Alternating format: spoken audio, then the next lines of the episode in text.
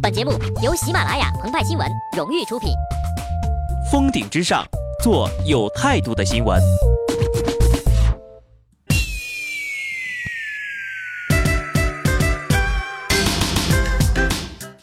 本文章转自澎湃新闻澎湃联播，听众朋友们，大家好，我是机智的小布。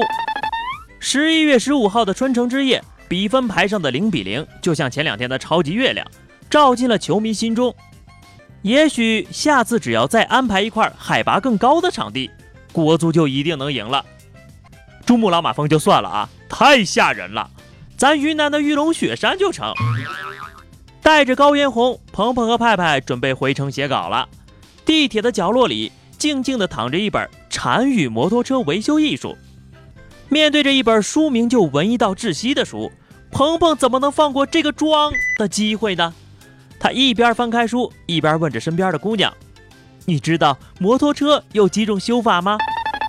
可翻了几页之后呀，鹏鹏脸上的高原红更红了。他意识到这本书好像不是讲修摩托的，便放下书去挤地铁了。事后他回忆道：“脸红不是因为搞错了书，实在是地铁太挤了。”十五号开始，一家曾经想逃离北上广，但逃离的并不成功的自媒体，又发起了一场丢书的活动。多位明星也参与进来，在北上广的地铁等地丢下一些特定的书籍，号召更多的人参与阅读和分享。曾经，鲁迅笔下的孔乙己是一个底层读书人，因为偷了人家的书被打断了腿。如果他生活在现代，遇上这样一场活动呀，就再也不愁没书看了。只不过呢，他仍然会被鲁迅打断腿，因为众所周知，鲁迅视书如命。如果借出的书破边卷角，他就会粗眉一皱。所以，如果他笔下的人物把书丢在地铁里，还在那说丢书不能算丢，丢书读书人的事能算丢吗？丢雷搂某啊！于是，迅哥便打折了他的腿。地铁内外充满了快活的空气。至于丢书到底算不算丢，清朝藏书家叶德辉曾经说过：“老婆与书概不外借。”纽约时报撰稿人布罗亚德也说过：“借书给朋友的痛，就像大多数父亲对未婚同居的女儿的感情。”其次啊，这回丢书的活动创意源于国外。演员艾玛沃森曾经在伦敦地铁藏书一百本，然而创意被山寨过来之后，受到了不少人的吐槽，没人看，不好看，营销味太重。还有啊，这地铁挤得跟下饺子似的，你见过哪个饺子下了锅还能进行精神上的愉悦呀？所以，为了改善这次活动，更好的推广阅读，鹏鹏和派派想了一些改变。首先。该自媒体在阅读地点上的选择就出现了一个大错误。地铁这样的场所呀，往往是喧闹拥挤的。外国人喜欢在地铁读书，不代表中国人也要跟着学。另外，很多被扔得脏兮兮的啊，甚至是被坐在屁股下面的书，很难激发人的阅读欲望呀。所以，第一步就要改变丢书的地点。我们的选择是星巴克。曾经有人说，文艺青年这种病呀，生个孩子就好了。但是对于连对象都没有的文青，就只能以毒攻毒了。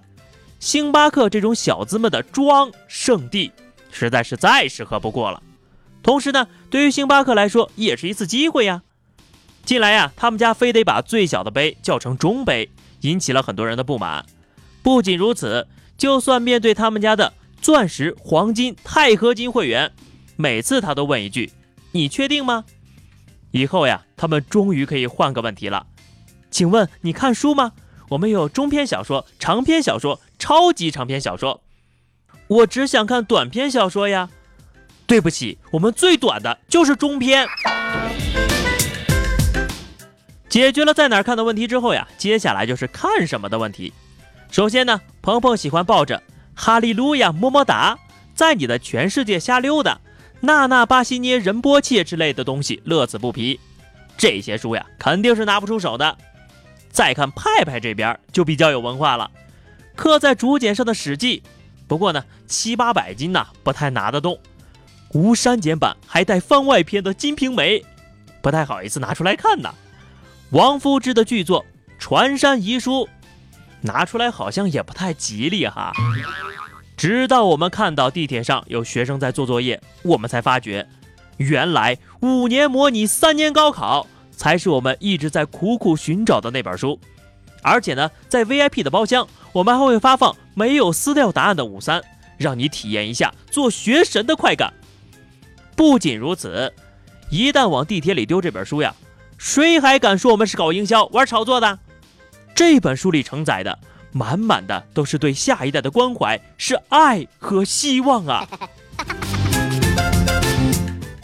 禅语摩托车维修艺术里有这么一句话：你做任何一件事都可以把它做得很漂亮，或是很丑陋。书籍的魅力从来都是读而非丢。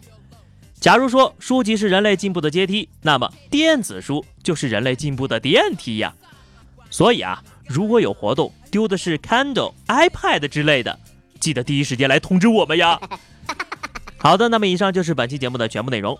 更多新鲜资讯，欢迎关注微信公众号“鹏鹏和派派”。下期节目我们再见，拜拜。